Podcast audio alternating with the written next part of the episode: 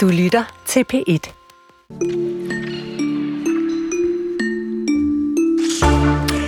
Da jeg vågnede her til morges, der var jeg sådan helt øh, vintergrå og i helt blåt humør. Jeg havde det forkerte ben på vej ud af sengen, og så kom jeg i tanke om, hvor jeg kunne få et ordentligt skud old school Hollywood glamour med dekadente råber, velsiddende smokinger og de der sådan helt lange, lange udpinte øreflipper, der er fyldt med flere karat diamanter, end man kan tælle til.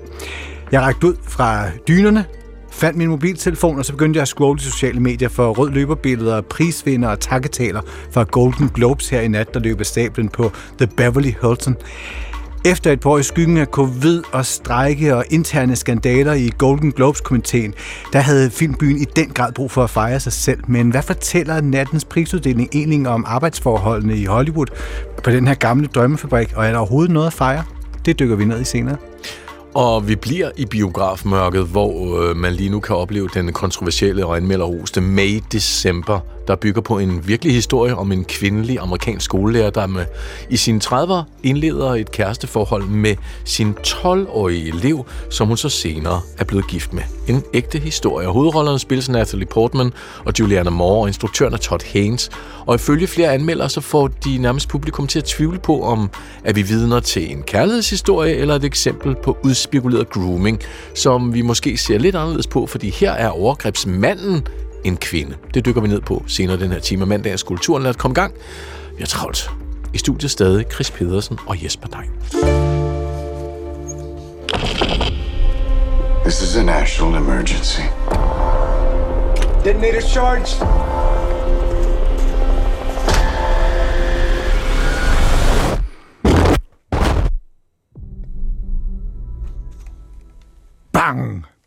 Filmen Oppenheimer, den blev en helt stor vinder ved den her Golden Globe. Christopher Nolan, han blev tildelt prisen som bedste instruktør for Oppenheimer, og så vandt uh, filmen også prisen for bedste spillefilm i kategorien drama, og så blev den tildelt yderligere tre priser. Samtidig med Oppenheimer gik sin sejrsgang, der kunne Koldkrigsmuseet øh, Reagan Vest melde om markante besøgstal. Faktisk opnåede museet en unik, unik øh, belægningsgrad på 99 procent i 2023. Men hvorfor har vi den her store begejstring for, for alt, hvad har at gøre med atomkrig og redslerne? Det skal vi se nærmere på med vores næste gæst. Han hedder Rasmus Stalberg, han er lektor ved Forsvarsakademiet, og så er han forfatter til adskillige bøger om katastrofe. Den helt rigtige mand med andre ord. Godt nytår, Rasmus. I lige måde. Hvorfor, lad os starte der, hvorfor er vi så fascineret af atomkrigen? Jamen altså, det er jo den ultimative øh, selvpåførte øh, katastrofe. Øh, ikke? Altså, det er jo det vildeste, vi har opfundet som øh, mennesker. Det bliver vel øh, først overgået destruktiv kraft, når vi ser øh, virkelig skyggesiden af kunstig intelligens på et tidspunkt. Så, så siden øh, 45, der har atombomben symboliseret... Øh, det, man i virkeligheden kalder antropocen, altså den her tidsalder, hvor mennesket er blevet øh, menneskehedens største fjende. Og så bliver det ligesom opsummeret i den der meget, meget effektfulde visuelle øh, paddehattesky, ikke? Som, som alle bare associerer i virkeligheden med øh, den totale destruktion. Men hvorfor blomstrer den her fascination af atombomben lige nu? Altså nu har, hvis jeg kender Christopher Nolan ret, så har han været i, i gang i, uh, i en del år med sit uh, projekt, men, men man kan se sådan igennem de seneste 75 år nogle bølger, hvor, øh, hvor, hvor atomfrygt har spillet større eller mindre rolle og, og har sat sig større eller mindre spor i øh, litteraturen og i filmen. Ikke? Altså det følger sådan nogle af de øh, øh, politiske konjunkturer, og, og, og selvfølgelig tænker jeg her på øh, Ukraine-krigen, og det, at der bliver i virkeligheden, og det er jo det mest skræmmende, altså virkeligheden overgår jo på mange punkter øh, jo fiktionen, altså at der er rådgivere i Putins Rusland, som åbent taler om øh, overvejelser om præventiv brug af atomvåben mod vestlige magter for at, øh, og, hvad skal man sige, vise NATO, hvor skabet skal stå, ikke? Altså, så kommer det ligesom på dagsordenen igen. Og det er jo altså også her, vi desværre står lige nu, hvor vi også mm. står her i studiet og diskuterer, om man skal købe jodtabletter eller ej. Hvilke kulturprodukter er det typisk, der affødes af de her krisetider, som vi jo altså også står i lige nu? Jamen altså, det, det er jo fiktionsfortællinger øh, i, i form af romaner, i form af film, som på en eller anden måde beskriver øh, det utænkelige. Øh, og, i, og så er der jo en hel genre også af det, altså nogle postapokalypse fortællinger. Den bedst kendte er, er, er, er uh, The Road, ikke? Altså de her fortællinger om tiden efter ja. en uh, alt udslættende, eller næsten alt udslættende atom. Øh, øh, krig, ikke? Hvor, hvor man... Øh, altså, det er jo en genre. Jeg har altid selv personligt været mere fascineret af dem, der viser selve atomkrigen, ikke? Altså, og det, dem kan vi se sådan tilbage fra den kolde krigs højdepunkter. Øh, der var nogle øh, år lige i starten af 80'erne, hvor der var en bølgetop øh, med The Day After, BBC's øh, film Threats fra 1984, The Day After var fra 1983. Ja. Og det var jo lige på et tidspunkt, hvor øh, atomsupermagterne, Sovjet og USA, stod virkelig skarpt trukket op over for hinanden. Og, og hvad, var, hvad var der særligt ved den film? Jamen altså, det, det er... The Day After var, var, var helt speciel ved, det var faktisk den mest sete uh, tv-udsendelse i mange, mange år i USA. Den blev vist i oktober 1983. Øh, og det var det år, hvor Reagan han var ude og lancere sit stjernekrigsprojekt, og han kaldte Sovjet ondskabens imperium. Og det var sådan et, man siger, det det, det andet højdepunkt efter Kubakrisen under den kolde krig, hvor fronterne stod virkelig skarpt optegnet, ikke? Og så bliver der lavet den her film, som egentlig er i virkeligheden en del af fredsbevægelsen, som viser som i spillefilmsform konsekvenserne af en mellemstor udveksling af atomvåben mellem USA og Sovjet. Jeg ved ikke, om det er særligt for mig, fordi uh, en af de familier, man følger i Kansas, det er The Dahlbergs, som jeg deler efternavn med, ja, ja. så det, det blev sådan meget tydeligt for mig. Ikke? Uh, og det er jo nogen Steve Gutenberg og en lidt ældre Jason Roberts, som spiller hovedrollerne i den her film, og, og, og der ser man altså ødelæggelserne og konsekvenserne for det amerikanske lokalsamfund af, af sådan en, uh, den her forlængelse af politikken med andre midler. Og det, det er meget stærkt visuelt også. Lige præcis, og det er første gang nu, jeg var også ung på det her tidspunkt, og blev, vi blev faktisk skræmt for videre sans. Det kan du mm. også sikkert også mm. huske, Rasmus, ikke? Altså uh, gengivelserne, uh, første gang vi så en nærmest fotorealistisk, uh, troværdig gengivelse af, hvordan man brændte op på legepladsen, mm. uh, de der børn, og også det der fuldstændig mayhem, der var efterfølgende. Og så vidt jeg husker, ret mig, hvis jeg tager fejl, øh, så betød filmen også noget i forhold til russerne, fordi russerne, efter historien, skulle russerne have fået et link, der gjorde, at de her SS-20 øh, nedrustningsaftaler, det går lidt hurtigere efter øh, The Day After-filmen. Altså, har det noget på sig, eller husker Jamen, jeg altså, Ja, der er mange historier om det her, men altså en, der i hvert fald kan bekræftes, det er, at det efterfølgende er kommet frem, øh, at Ronald Reagan, han faktisk så filmen, øh, og sad og spiste popcorn, og, og så den øh, i Camp David, øh, før, nogle, nogle dage før premieren, og efterfølgende, der øh, sender han et brev til instruktøren, ja. og siger, at øh, du skal ikke øh, tro, øh, at din film ikke havde noget med, med det at gøre, altså da han nogle år senere øh, har øh, lavet nedrustningsaftale med Gorbachev. Altså den gamle filmskuespiller, han indså, kan man sige, sådan sagt lidt på spidsen, først hvor galt det hele stod til, da han så det på film. Ja. Ikke? Wow. Du har fortalt til Folk og Kirke, som er Folkekirkens magasin, at du mener, at katastrofer og trusler øh, mod, mod kloden på en eller anden måde binder os sammen. Altså, hvad mener du om det? Hvad er det, hvad er det truslen kan?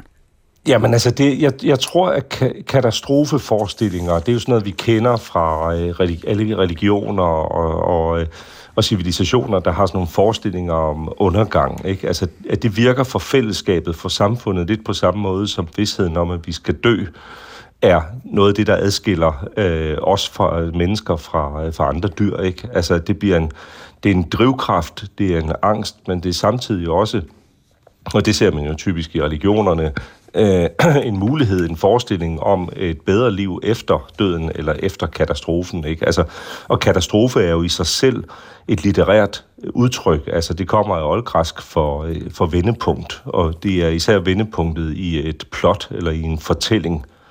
Ikke? Så, så når der sker noget andet end det, vi regnede med, så er det katastrofen. Og det er meget fint brug til det, vi nu skal høre, for jeg, vi har fundet et klip øh, i 65, 1965, der medvirker øh, atombombens far, øh, som bekendt Oppenheimer, i en NBC-dokumentar med titlen The Decision to Drop the Bomb. Og her fortalte han om skabelse af atombomben. We knew the world would not be the same. Few people laughed. Few people cried. Most people were silent. I remembered the line from the Hindu scripture, the Bhagavad Gita, Vishnu is trying to persuade the prince that he should do his duty and to impress him takes on his multi-armed form and says, Now I am become death, the destroyer of worlds. I suppose we all thought that one way or another. En alvorlig herre, J. Robert Oppenheimer, øh, atombombens far, fortalte sådan her i 1965. Altså nævner, nævner Oppenheimer her øh, Bhagavad Gita, skriftet, det hinduistiske skrift, øh, flere tusind år gammel, og vidner om, at vi altså dyrker fortællingen om verdens undergang i religion. Øh, har den her guddommelige regering kunne udløse dommedag og Ragnarok og Armageddon. Øh, og hvad, hvad synes du, det fortæller om menneskets natur, de her dommedagsfortællinger? Altså, det er jo øh, i hvert fald lige præcis hans øh, Oppenheimers brug af Bhagavad Gita-citatet her om at være blevet døden, verdenernes ødelægger, øh, markerer jo meget præcis det, jeg taler om indledningsvis, altså begyndelsen på antropocen, på, på den tid, hvor mennesket er menneskehedens største, største fjende, ikke? Og det er jo, det er jo sådan en dobbelthed, der er i, uh, i os mennesker, at vi er, at vi både skaber og vi er kreative, men vi er i virkeligheden også øh, ekstremt destruktive af, af natur. Vi søger de, de her, øh, den her evne til at, at ødelægge. Og det fanger han jo enormt stærkt med det der citat. Altså det er jo så også derfor, at man i dag kan lave en, en så vildt god og populær film om en, øh, om en videnskabsmand, fordi han havde et, øh, nogle lidt andre dybder måske end, øh, end, end de fleste af hans kolleger. Og altså Rasmus, nu er du lektor ved Forsvarsakademiet, og du har, altså, er meget interesseret og glad for katastrofer. Frygter Nej, jeg er ikke glad for katastrofer. Det interesseret er jeg godt lige i det. her, men jeg er interesseret, interesseret i det. Ja. i det. Altså, frygter du verdens undergang? Nej, men jeg har det jo lidt ligesom med at flyve. Altså, jeg er jo ikke bange for at flyve, men jeg, har da, jeg er da bange for at falde ned. Øh, og, og, og, og på samme måde, så vil jeg da også øh, øh, helst undgå øh, verdens undergang. Men hvis den nu skulle indtræffe, så håber jeg da, at jeg har et, øh, en, en god plads, så jeg kan få det hele med. Øh, og og øh, det er jo... Altså, det er jo en drivkraft. Det er da en drivkraft for mig, ligesom øh, vidsheden om, at jeg selv skal dø som menneske, er der en drivkraft for min kreativitet og mit ønske om at sætte sig mig nogle spor her på jorden. På samme måde, så, så tænker jeg også, at, at øh, Øh, at frygten for undergangen og ønsket om at undgå den er et drivkraft for os som samfund. Vi ser det jo lige nu i forhold til, for at vende tilbage til Ukrainekrigen, ikke? Altså, øh, hvilken drivkraft de destruktive kræfter, vi ser fra, fra Øst, har været for at skabe sammenhold og, og politisk øh, enighed i, i Vest. Mm. Rasmus, øh, da du gik i gymnasiet, læste du så nogensinde Raymond Briggs' øh, graphic novel, When the Wind Blows, som det her ældre britiske ægtepar, der bor på landet, og så følger de myndighedernes forskrifter, da atomkrigen pludselig bryder ud. Har du læst den? Det har jeg, og jeg har også set øh, tegnefilmen, der blev lavet på baggrund af den. Lige præcis. Øhm, jeg tænkte bare, at det ville være ret passende at slutte med, Rasmus, øhm, at spille musikken, der blev lavet til noget mm. øh, filmatisering. Det er David Bowie, der har stået for filmens titelsang, When the Wind Blows. Tak fordi du var med. Selvfølgelig. Rasmus Dalberg, lektor ved Forsvarsakademiet, forfatter til forskellige bøger om katastrofer. Her er der Bowie i bedste 80'er-stil.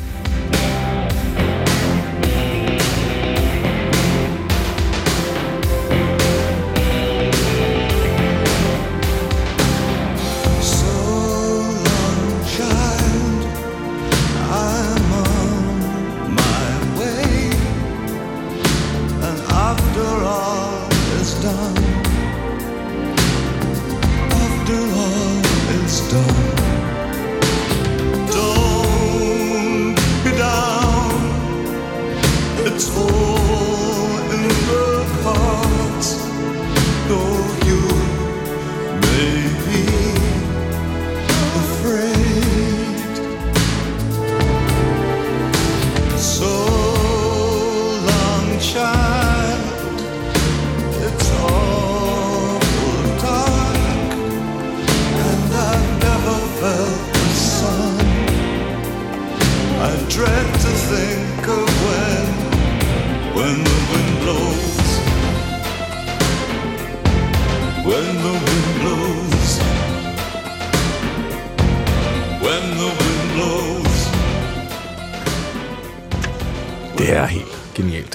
Øh, David Bowie øh, havde lavet titelsangen til When the Wind Blows, filmatisering af Raymond Briggs' graphic novel der tilbage i 87.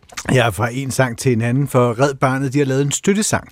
Budskabet det er helt enkelt. Alle børn de har ret til liv.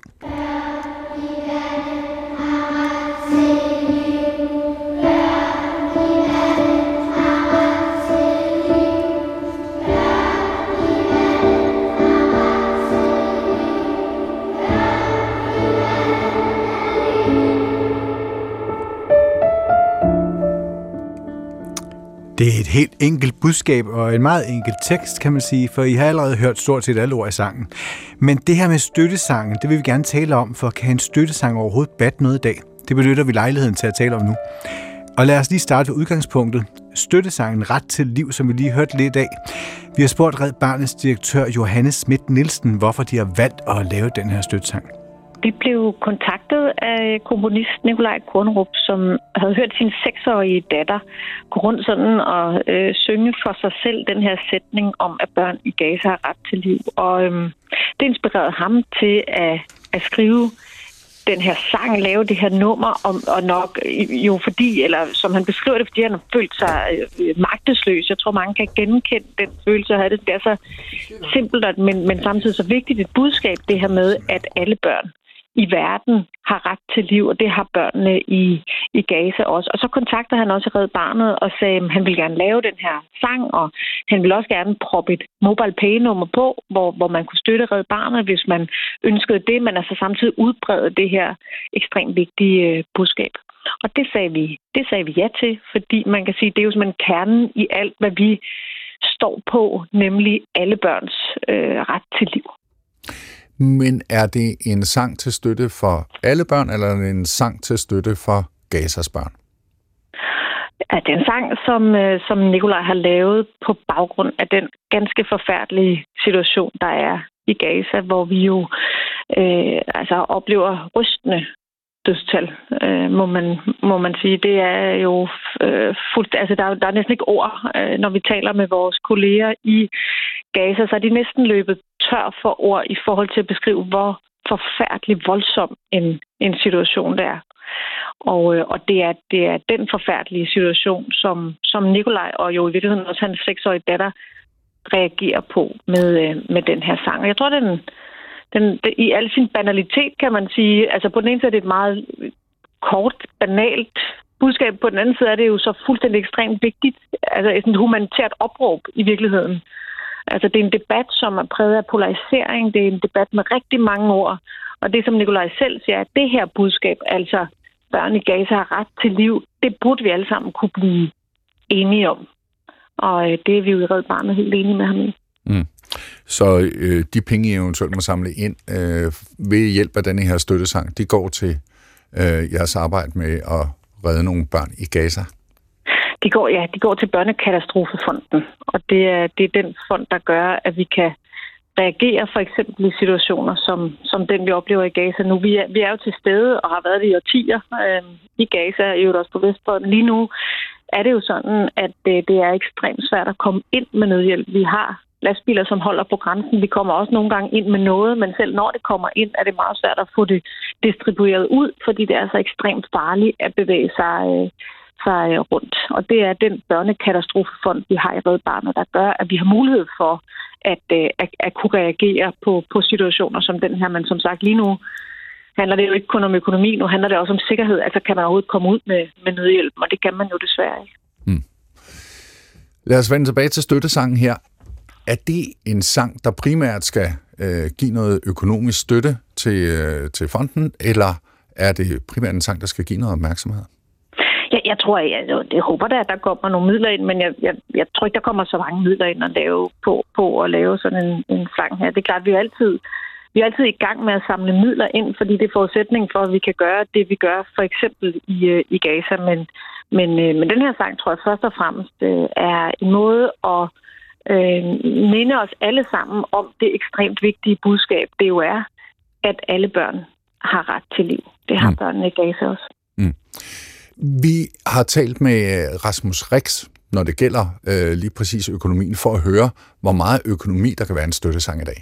Altså sandsynligheden for, at den her sang kommer til at tjene penge sådan i et betydeligt omfang er relativt lille. Øh, altså, det der sker, det er, at øh, når man, når man hvad hedder det, lægger sin musik op på, på Spotify og gerne vil have penge ud af det, så kommer der små mikrobetaling hver gang, der bliver lyttet til Og det vil sige, at vi snakker om, at man skal op og have 100.000 vis af afspilninger, før man sådan begynder at få en økonomi, der faktisk genererer sådan et betydeligt, øh, altså en betydelig indtægt i det her. Det, der er det interessante her, det er altså cirka, hvor meget bliver der genereret per afspilning. Ja. Øhm, og det, som Spotify siger, øh, det er i gennemsnit sådan rundt omkring i verden, jamen, så bliver der genereret cirka 5 øre til rettighedshaverne, hver gang en sang bliver afspillet. Øh, og det, at det kan vi så begynde at prøve at gange op. Det er sandsynligvis sådan, at der bliver tjent lidt mere per afspilning i Danmark, fordi vi har en bedre økonomi, og folk betaler mere for abonnementet her. Men det giver stadig et indtryk af, at man skal altså have en hel del tusind afspilninger, eller måske millioner afspilninger, før man begynder at komme derop, hvor der begynder at være sådan rigtige penge på, på, på kistebunden efter det. Okay, så sangen i sig selv er, er ikke en guldgruppe, men den kan skabe opmærksomhed? Jeg tror, det, det, det er den måde, vi skal se det her på. Det er, at i modsætning til hvad hedder det, sådan nogle store eksempler på, på støttesange, hvis vi øh, kan tænke tilbage til Live Aid eller til Afrikasangen, øh, som, hvad, hedder, hvad hedder det, som sådan som klassiske eksempler på det her, jamen så kunne de sælge en stor mængde af singler og derigennem tjene en masse penge, som også kunne økonomisk støtte op omkring sagen. Udover at de også øh, skabte opmærksomhed omkring sagen. Øh, den måde, som økonomien omkring det her fungerer i dag, der er det i langt mindre grad det økonomiske dimensioner, der man kan få gennem de her støttesang. Men man vil stadig kunne bruge det til at skabe opmærksomhed omkring en sag. Hvis der skal være økonomi, god økonomi for jeres sådan sang her, så kræver det altså 100.000 vis af afspilninger. Hvordan vil I klare det? Jamen, jeg, jeg tror ikke, at det her er en sang, som indbringer en masse midler. Det er heller ikke en sang, vi har brugt penge på at lave, kan man sige. Det er jo øh, den gode øh, Nikolaj, som har kontaktet os og siger, jeg laver den her sang. Øh, vil I være med til at være, være afsender på den? Jeg tror, det er helt rigtigt, at øh, det er svært at forestille sig, at der kommer rigtig, rigtig mange midler ind på, på sådan et sang. Øh, til gengæld kan den jo øh, øh, øh, forhåbentlig være med til at udbrede det her budskab, som vi jo i Red Barnet på alle mulige måder hele tiden forsøger at komme ud med, nemlig at vi er nødt til at rette vores øjne mod det faktum, at, øh, at tusindvis af børn lige nu er i ekstrem fare. Altså det er jo mere end 9.000 børn, som har mistet livet i Gaza. Og, og de børn, som ikke rammes af bomber, er jo ekstremt stor fare for at dø af, af dehydrering, af sult. Øh, øh, og det er jo et børn, som, som har mistet forældre, som har mistet søskende, som har mistet familie. Og det er det budskab, som, som den her sang jo i al sin enkelhed peger på. Hmm. Når det gælder øh, det der med opmærksomhed, har vi talt med Anne Vestergaard, der er lektor på CBS i kommunikation og øh, CSR. Vi starter lige samtalen med hende med den danske støttesang, der nok har fået mest opmærksomhed gennem årene.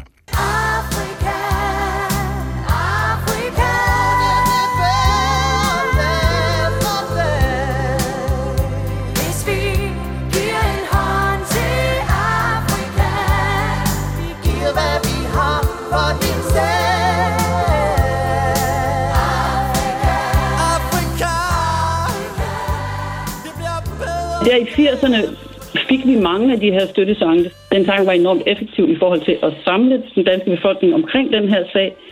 Øh, og der blev rejst øh, gode penge til, til de humanitære organisationer baseret på sangen. Men samtidig så har den været voldsomt kritiseret for at skabe i danskerne et misvisende billede af, hvad det vil sige at være afrikaner. Øh, forkerte forestillinger om, hvad afrikanerne kan og ikke kan selv i deres virkelighed. Så det der var en enormt lukrativ øh, kommunikationsform dengang i 80'erne, øh, er det ikke mere. Vi ser ikke de der støttesange øh, mere, netop fordi de har været kritiseret så meget, som de har. Mm. I det hele taget, så øh, alle de forskellige humanitære genrer, som så den blander øh, populærkultur, underholdning med kommunikation om andre menneskers lidelse. Øh, de er altid problematiske. De bliver altid kritiseret. man skabte et billede af de her, som man sang om, som helt magtesløse, som, som øh, ofre, der var helt afhængige af vores hjælp. Os godhjertede mennesker i den vestlige verden, og på den måde også en, en, en kritik af en, en fornemmelse af en vis form for nydelse. Nydelse, der lå i de her sange, nydelse af vores egen sådan godhjertethed. Og på den måde har sådan nogle støttesange, den her ligesom indlejring af, i populærkulturen af, af andre menneskers lidelse været voldsomt kritiseret. Og, og på den måde er det overraskende, at, at Red Barnet kaster sig ud i, i sådan et projekt. Altså nu kan man sige, at den her specifikke sang, det er, det er børn, der synger om børn. Øh, og de synger øh, om, øh, om en problemstilling, der er så almen, at det er svært at forestille sig, at der er nogen, der vil, der vil protestere over ordene i teksten, som er, alle børn i verden har ret til liv. Mm. Men der er jo selvfølgelig en, en, en undertekst, som man ikke helt kan stille red barnet til ansvar for. Men vi forstår jo alle sammen, hvad det er for en tid, den her øh, sang kommer ud i.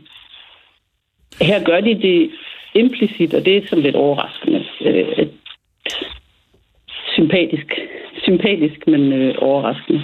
Mm. Hvad er det overraskende i det? Det er overraskende, at de drister sig til øh, den form for, øh, for implicit øh, partiskhed i en ekstremt betændt konflikt. Anne Vestergaard siger her altså blandt andet, at det der med at lave støttesange øh, til nogen, øh, at man risikerer at ramme ind i sådan en, nu skal vi komme og redde jer. I kan mm. ikke selv. Er du bange for det? Det er i hvert fald en... Jeg synes ikke, det er en, det er en kritik, som er så relevant i forhold til den her sang, fordi det er jo et meget øh, sådan simpelt øh, rettighedsbordet budskab, som hedder, at alle børn har ret til liv. Altså, det er, øh, der er sådan set ikke mere end det i sangen, men, men jeg synes jo, hun har helt ret i den øh, generelle pointe øh, af, at, øh, at vi i Vesten, og også i de store internationale NGO'er, som vi jo også selv er i Red Barnet, er, øh, igennem tiden kommet til at bidrage til sådan et billede af for eksempel Afrika som et uduligt kon- kontinent, og så kom der bare sådan nogle... Øhm, øh, øh, så kom så kom vi øh, de, de, øh, de, de dygtige, kloge, gode mennesker øh, i, i Vesten og skulle redde øh, de afrikanske børn. Altså vi kommunikerer helt anderledes om øh, situationen i øh, for eksempel øh, øh, øh forskellige afrikanske lande, end vi gjorde for 30 år siden. Vi kommunikerer anderledes omkring vores egen rolle ligesom vi jo arbejder anderledes. Altså øh, det begreb, der hedder lokalisering, man kan også kalde det lokal lederskab, er jo gennemsyrende for for eksempel Red Barnets arbejde. Altså vi skal netop ikke lave indsatser, hvor der bare kommer hvide mennesker i røde t-shirts og siger, sådan her skal det være. Nej, vi skal tage udgangspunkt i de, øh, i, i, i de lokale, øh, de mennesker, som bor der, og i de lokale organisationer og sige, øh, det er ikke os, der skal definere hverken, hvad problemet er, eller hvad løsningen er.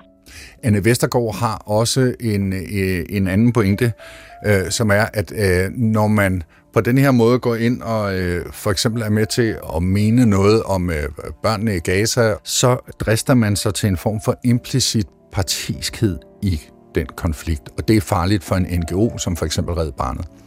Hvad siger du til det? Nej, jeg, jeg, jeg tror, at de fleste er med på, at Red Barnet er en organisation, som står på FN's børnekonvention, og som kæmper for alle børns ret til liv, uanset hvor i verden de børn bor og hvem deres forældre er.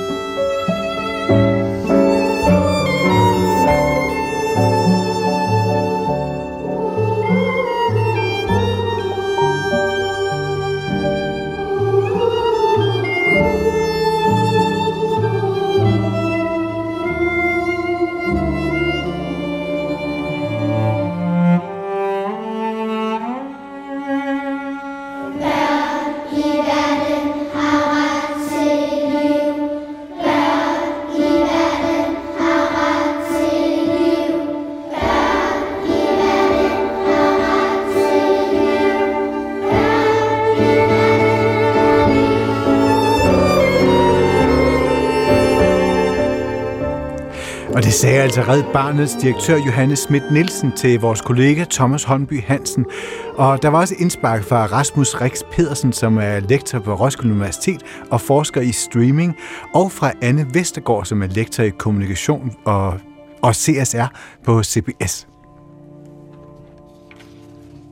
Du skal lige have udklingningen med her.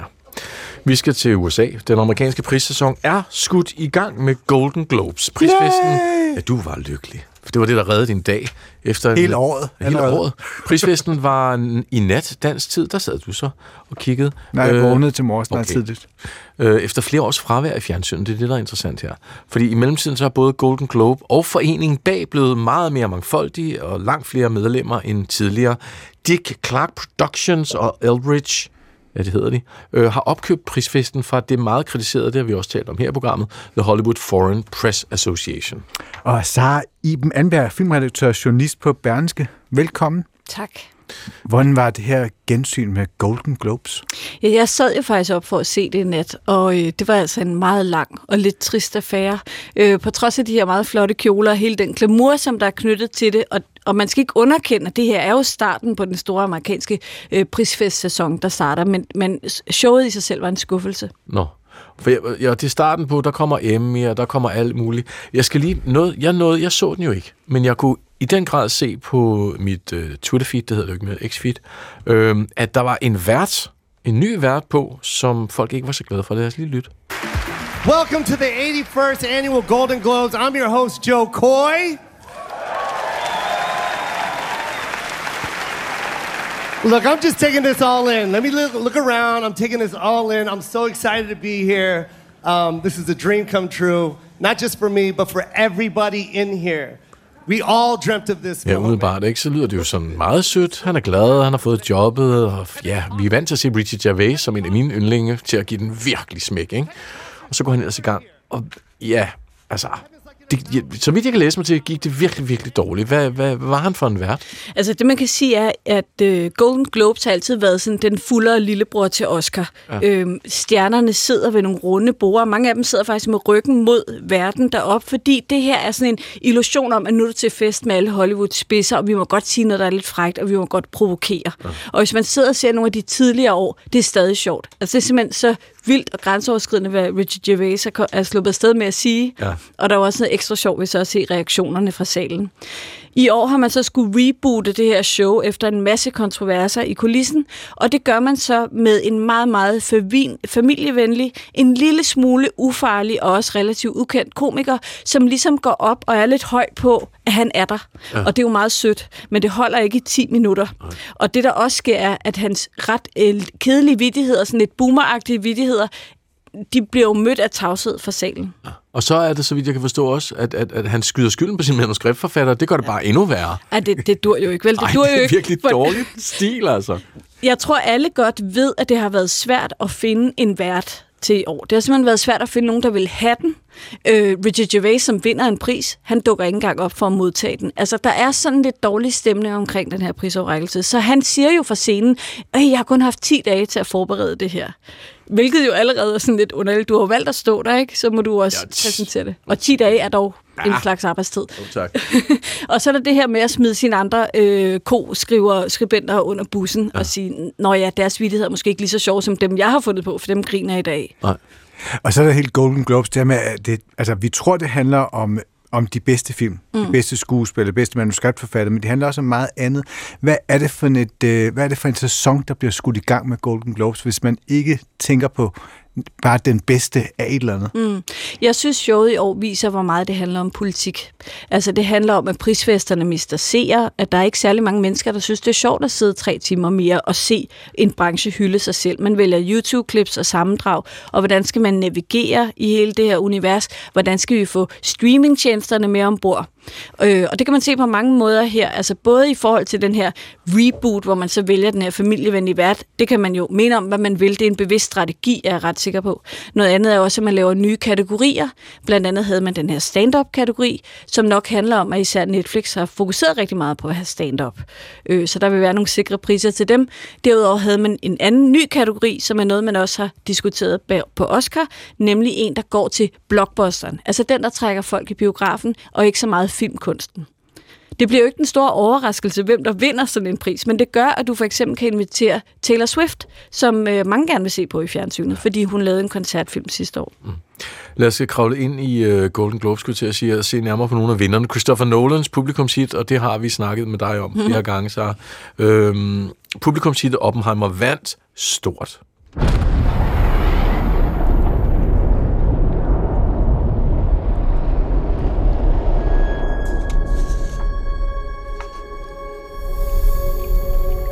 Det er så anden gang i dag, vi springer en atombombe i radioen. Bang! Bang! Der er meget atomtema i dag, Ja. Sara, hvis du ikke har hørt det. Ja. Øhm, hovedprisen, bedste drama, vandt prisen for bedste instruktør, altså mm. Christopher Nolan, bedste mandlige hoved- og birolle. Cillian Murphy, han er altså også fantastisk, og Robert Downey Jr. Nolan, han har bare armene op, gætter jeg på. Ja, og det er jo fuldt fortjent, synes jeg. For det første er en stor film, han er nomineret mange gange før. Han er jo ikke så overlæsset er han jo heller ikke med priser faktisk. Med hæder, ja, men ikke med konkrete priser. Så jeg synes faktisk, det er fortjent, han får den. Og jeg synes også, det er fortjent, han får den foran Barbie, øh, som var et hypet fænomen, vi også har snakket om herinde. Men som filmkunst, synes jeg faktisk, at, at jeg vil lige kalde den Armageddon, øh, at Oppenheimer øh, kan rigtig meget. Ja, faktisk Barbie, den talte vi jo ekstremt meget om her i 2023, og der møder man blandt andet Ryan Gosling som Ken. Øh, det synes Jesper var helt genialt. Ja, især fordi, at øh, der kommer dukken Ken jo altså ind i den virkelige verden øh, og forsøger at arbejde som blandt andet læge. Lad os lige høre, øh, hvordan Ken reagerer, når han går ind på et hospital og spørger, jeg går til mig at operere en eller anden. No, I won't let you do just one appendectomy. But I'm a man. But not a doctor. Can I talk to a doctor? You are talking to a doctor. I need a clicky pen? No. A sharp thing? No. There he is. Doctor! Somebody get security. Nå. Hmm. Hvad, ja, nu lagde Chris op til det. Hvordan gik det med, med Barbie-filmen? Ja, det blev lidt skuffende til to priser i forhold til, at den havde ni nomineringer. Og de to priser, den vandt, kunne den næsten ikke undgå at vinde. Altså den ene var den her blockbuster-pris, der blev givet til den, der gør det bedste ved billetlurene. Og jeg tror, alle ved, at Barbie virkelig gik godt ved billetlurene. Jeg talte sammen. Den har, den har faktisk indhentet 20 rekorder på sit billetsalg. 20? Altså, ja.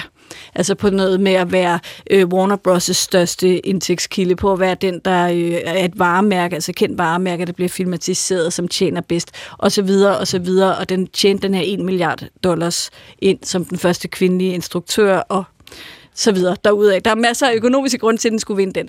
Den anden, den vandt, det var så for sangen ja. af Billie Eilish. Og den kan man sige, det var også svært for Barbie-filmen ikke at vinde den, for den havde tre nominerede sange i kategorien. Ja, så ja. for. Nu siger man tit der med prisuddelinger, at de, de er ikke så meget en prisuddeling, der handler om værkerne, men lige så meget om, hvordan filmbyen og filmindustrien ser sig selv. Altså, hvad siger det om filmbyen, at Barbie ikke vandt flere? Er den ikke bare ryddet bordet, når det er den eneste film, vi har talt altså, så meget om? Jamen noget kan jo godt være et hype og en fænomen, uden at være filmkunst. Nu skal jeg passe på, hvad jeg siger, for jeg synes faktisk også, Barbie var en god film.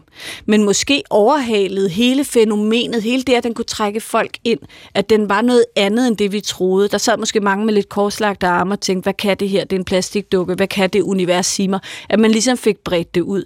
Det betyder ikke nødvendigvis, at det er den film, vi citerer om 15, 20, 25 år. Jeg ved ikke, om I to kan en eneste replik for den film. Jeg formoder, jeg I har set den. Hej Barbie. Jeg kan noget, det, noget af det Ryan Gosling siger, eller kan jeg ikke huske Ja. på stående. Men på den måde kan man sige, at den er måske, den er måske mere vigtig som et statement fra 2023, end som egentlig filmkunst. Mm. Sara Iben Anberg, vi har spurgt dig på forhånd, om der var andre, du ville fremhæve. Og her valgte du at sige uh, Lille Gladstone, der fik prisen som bedste kvindelige skuespiller i en film for sin rolle i Killers of the Flower Moon. Lad os lige prøve at høre, inden vi taler om hende, og lad os høre et kort klip med hende, Lille her, fra et backstage-interview med hende, hvor hun fortæller, uh, hvordan hun har det med at vinde sin første Golden Globe. I was grateful, just absolute gratitude.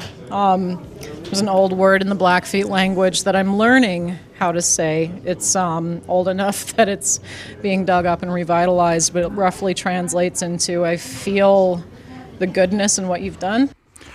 Hun er taknemmelig, og med prisen der har hun den første indfødte kvinde, som vinder den her bedste kvindelige skuespiller i en film. Hvorfor frem- fremhæver du hende?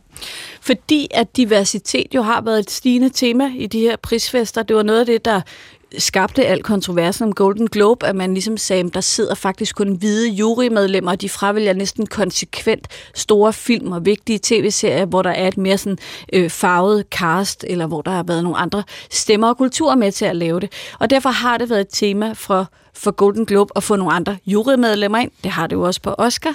Og derfor ser man måske også nu, at man får øjnene op for nogle andre tematikker, nogle andre portrætter, nogle andre skuespillere. Og jeg synes, hun holdt en ret rørende tale. Og så synes jeg, vil jeg gerne understrege, at det var fuldt fortjent. Altså, det var ikke sådan en bare politisk blåstempling. Det var ikke bare token, Nej. token price. Nu, taler, nu nævner du så også tv-serier. Det er jo netop Golden Globes, det er film, og det er tv-serier. Men, men hvad var det mest overraskende i forhold til tv-serier?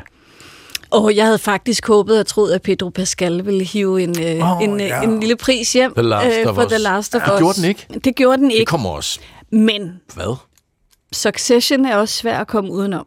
Om det er også bare været 4. eller 5. 6. sæson. Jo, jo, men øh, ja, Og det hvad er skete rigtigt. der så for Succession? Ja, den, den fik jo så Sarah Snook og Kier, jeg kan aldrig sige hans navn, Kieran Culkin, øh, vandt jo så to skuespillerpriser. Øh, og det var også svært at Hmm. modargumentere mod det, synes jeg. Vi har talt med dig tidligere her om, hvad vi kunne glæde os til, og nu kommer der lidt en gentagelse af det, du har sagt, fordi hvis vi ser med Golden Globes på dan- med danske øjne, hvad, hvad er der så at glæde sig til i den nære fremtid? Altså Poor Things, for Nå. eksempel, løber jo også med nogle priser, ikke? Jo, det der den, er to- fisker Efter. Det, der jo er dejligt, er, at nogle gange, synes jeg, når man har siddet og set de amerikanske prisfester, så går der en masse statuetter til noget, som danske publikummer ikke har en jordisk chance for at vide, hvad er, fordi de først får premiere et år efter. Ja. Men vi har faktisk to film, der kommer lige om lidt, som klarer sig rigtig godt. Der er den, der på dansk hedder Frit Fald, som fik bedste ikke-engelsksproget film og bedste manuskript, og så er der Poor Things, som får premiere her den 18. januar, som er sådan en feministisk Frankenstein-fortælling. Ja, det er ham der grækeren Lantimos, hans virkelig vilde, vilde film. Ja. Med Emma Stone. Med Emma Stone, som også vandt ja. Ja. Golden Globe. Så der er to aktuelle film, man kan glæde sig til. Og nu taler vi sådan om, det, det, det, det er starten på hele sådan, uh, award-sæsonen, som er Golden Globe, som er Emmy Awarden, som slutter med Oscar Awarden, og så er der alle mulige andre mindre awards drysset ned igennem, så det er jo nærmest det er flere måneder, hvor, hvor jeg har rigeligt med stof. Men udover at, at, ligesom at føde ugebladene og de sociale medier med nyheder og filmklip, betyder det så overhovedet noget at få en, en Golden Globe nu? Det gør det bestemt. Altså, det har stadig en stor PR-værdi, og det kan man jo undre sig over, når vi siger, at seertallene falder på det og sådan noget. Men man skal ikke underkende hele det system, hele, det, øh, hele den opmærksomhed, som det genererer. Og det lever filmbranchen jo af i høj grad, og det gør vi andre jo også. Vi holder øje, vi ser, hvad der bliver omtalt, vi ser dem på det røde løber. Øh, så jeg vil altid forsvare prisfesterne som andet og mere end bare øh, pomp og pragt. Ja, det holder jo så faktisk også liv i vores programmer og i din, det dit det. arbejdsliv. Nå, og vi glæder os til at se Emmy. Det kan være, vi taler sammen det også, Sarah. Ja. Tak fordi du kom forbi. Filmredaktør og journalist på Bergenske. Og nu nævnte du det selv. Øh, en af mine yndlinge, Billie Eilish, ja. vandt for bedste musik What Was I Made For til netop Barbie-filmen. Den hører vi meget hjemme hos os. Meget, meget højt. Meget, meget billigt. I used to float, now I just fall down. I used to know, but I'm not sure now what I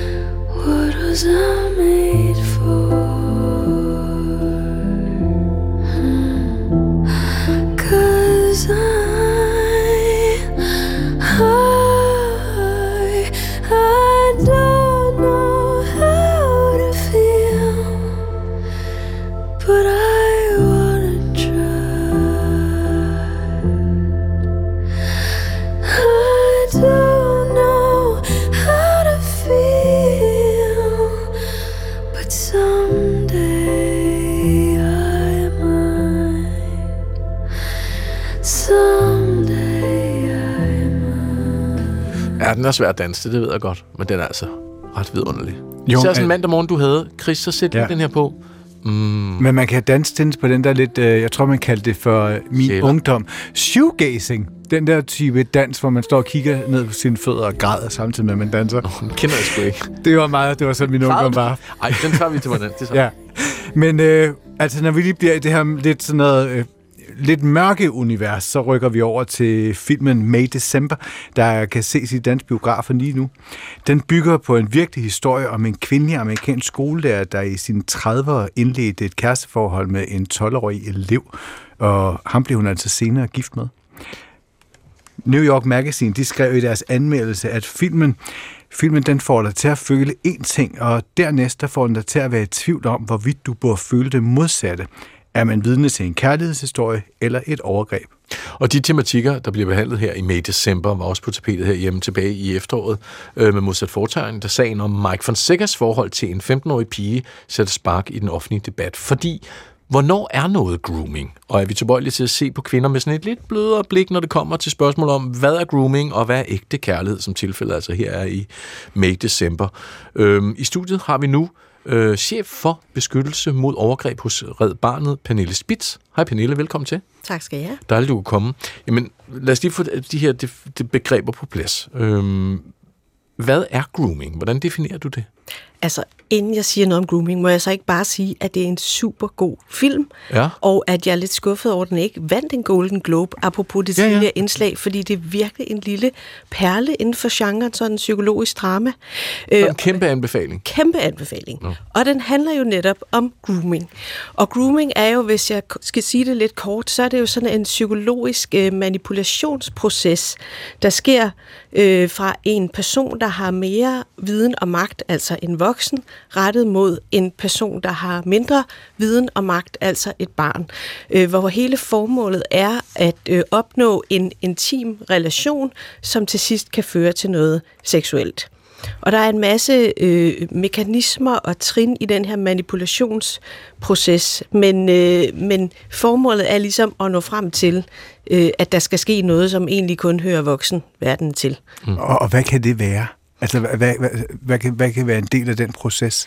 Altså ingredienserne er jo øh, blandt andet sådan at øh, få skabt et særligt rum, også to mod resten af verden, at øh, man føler sig set og forstået. Det kan jo være børn, der er i en udsat position, eller søger noget omsorg eller kontakt, hvor groomeren så vil være meget raffineret til at udse sig, hvad er det for nogle øh, ting, jeg skal spotte, hvad er det, jeg skal rose barnet for, og så skabe en eller anden form for psykologisk øh, isolation, hvor man også får introduceret det her med, du skal nok ikke sige det her til andre, fordi de vil ikke kunne forstå det. Mhm. Det er jo vores helt specielle øh, kærlighed, og så videre. Og så på et eller andet tidspunkt bliver der introduceret et, et seksuelt element i relationen. Mm. Lad os lige høre et klip øh, fra traileren til Todd Haynes film øh, May December, og så tæller vi videre. Here is a woman with a lot more to her than I remember from the tabloids. What would make a 36 year old woman have an affair with a seventh grader? People, they like see me as a victim. I wanted it. Ja, det var altså et klip fra, fra May December med, med Julian Moore her. Altså, hvad er det for en problemstilling, som den her film tager op? Jamen, filmen er jo så en parafrase på den rigtige historie, som vi lige skitserede før, ikke? Og det handler jo om en, en kvinde, der øh, indleder et forhold, eller kunne man sige, begår et overgreb mod en dreng. Hun er, øh, da det hele starter, 34, og han er kun 12 år gammel. Ja. I den rigtige historie er det så en lærer-elev-relation. I filmen er det en anden relation. Og øh, øh, i virkelighedens historie, der ender det jo også med, at øh, hun faktisk øh, bliver gravid og føder to børn. Så den her øh, dreng, han når at blive far til to børn, inden han bliver 15 år. Da hun kommer ud af fængslet, bliver de gift og, og har fortsat en relation, og bliver så skilt på et tidspunkt.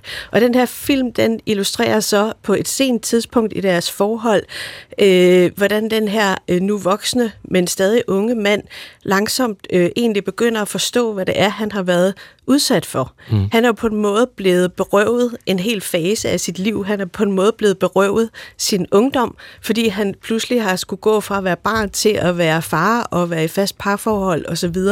Og det viser den her film altså på en meget, meget fin og raffineret måde, hvilke omkostninger det her også ja. kan have.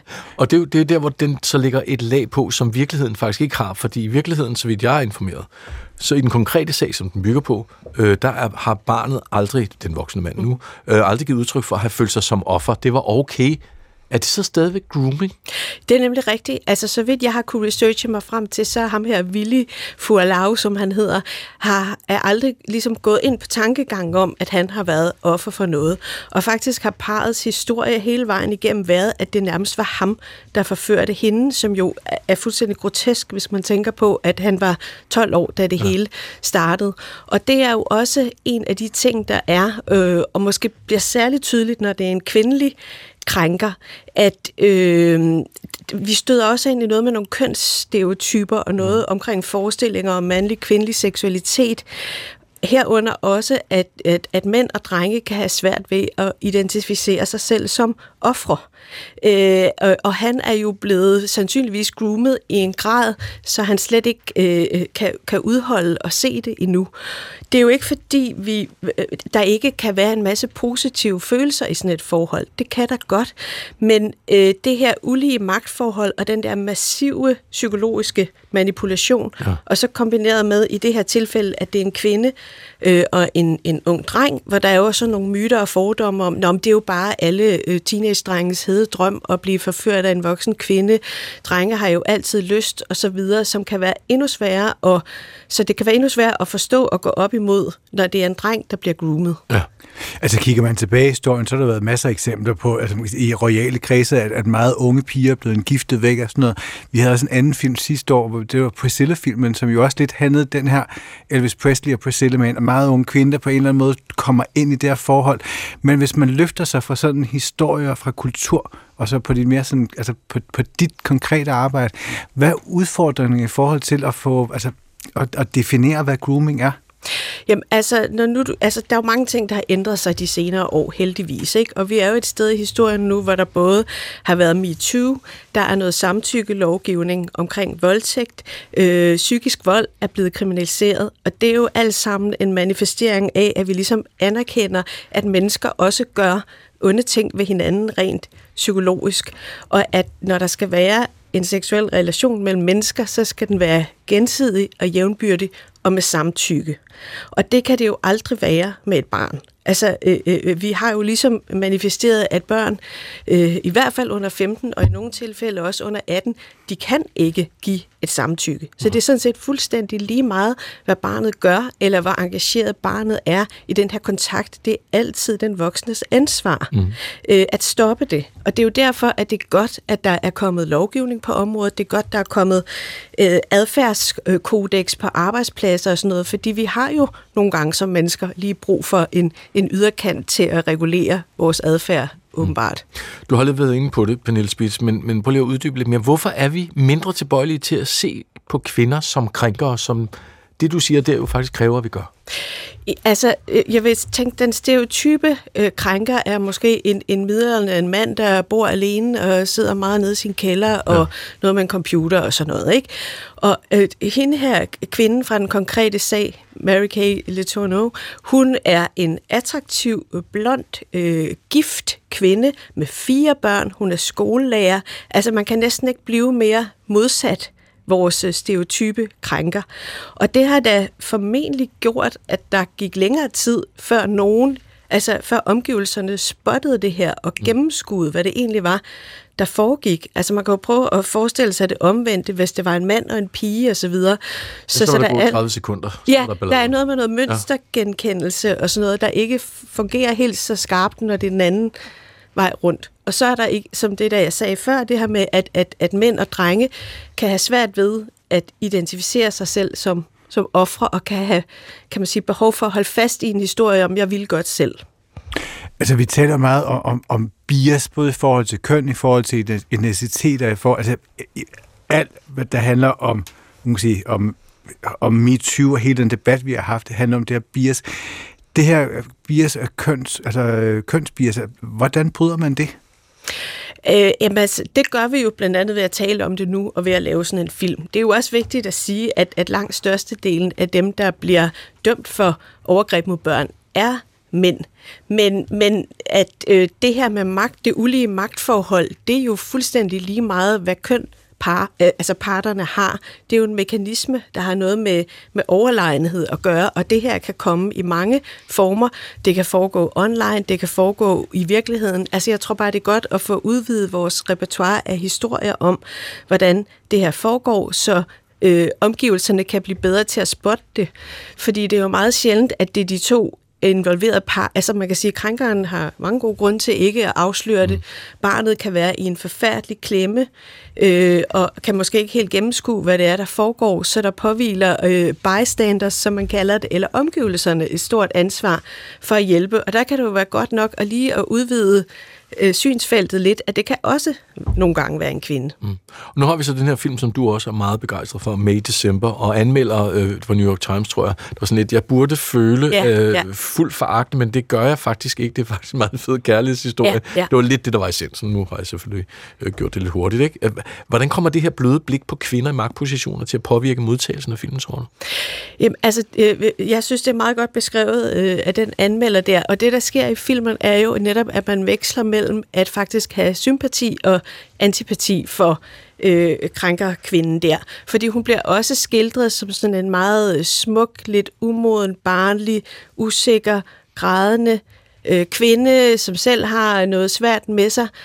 Og så er hun også skildret som en kvinde, der går på jagt og skyder dyr, og er mor til fem børn og har sin egen virksomhed. Så man bliver sådan revet lidt rundt i managen, øh, og det er jo lige præcis det, grooming, altså ja. den her, de her psykologiske manipulationer, det det går ud på, så det er det, den viser så flot, den film. Det fucker med vores programmering, og den måde, vi er vant til at opfatte tingene. Ja. Wow. Ja. Den skal vi se, Chris. Jamen, jeg skal se den i morgen. Fedt. Og tak til dig, Pernille Spitz, chef for beskyttelse mod overgreb hos Red Barnet. Og den her film, May December, den kan ses i danske biografer landet over i øjeblikket. Det var fantastisk. Det er præcis som du ser ud indvendigt. Det er dit hjerte, det der. Oh shit. Danskere med alvorlige diagnoser får en konsultation, som de aldrig har prøvet før. Det er jo fantastisk at se det i 3D, det må jeg sige. Når du har fjernet Bents prostata, så tænker du, at Bent er helbredt for sin kræftsygdom. Det kan du tro, jeg gør. Ja. Peter Kvartrup Geisling viser os, hvad der sker i kroppen, når behandlingen er begyndt. Det er jo en solstrålehistorie. Det er fantastisk. Ja. Din krop indefra. Onsdag på DR1 og på DRTV. Ja, det skal man da se. Man skal også høre radio, fordi kulturen er tilbage igen i morgen. Og i dag var det... Ej, vi har sprunget mange atombomber i dag. Hvorfor har jeg sådan... Det er virkelig vildt. Det skal man høre lige i den her podcast, når du kommer hjem. Chris Petersen og Jesper Dahmer i studiet. Ja, og producer, det var Natasha Jarsi Kleinsmith. Ha' en god aften. Gå på opdagelse i alle DR's podcast og radioprogrammer. I appen DR Lyd.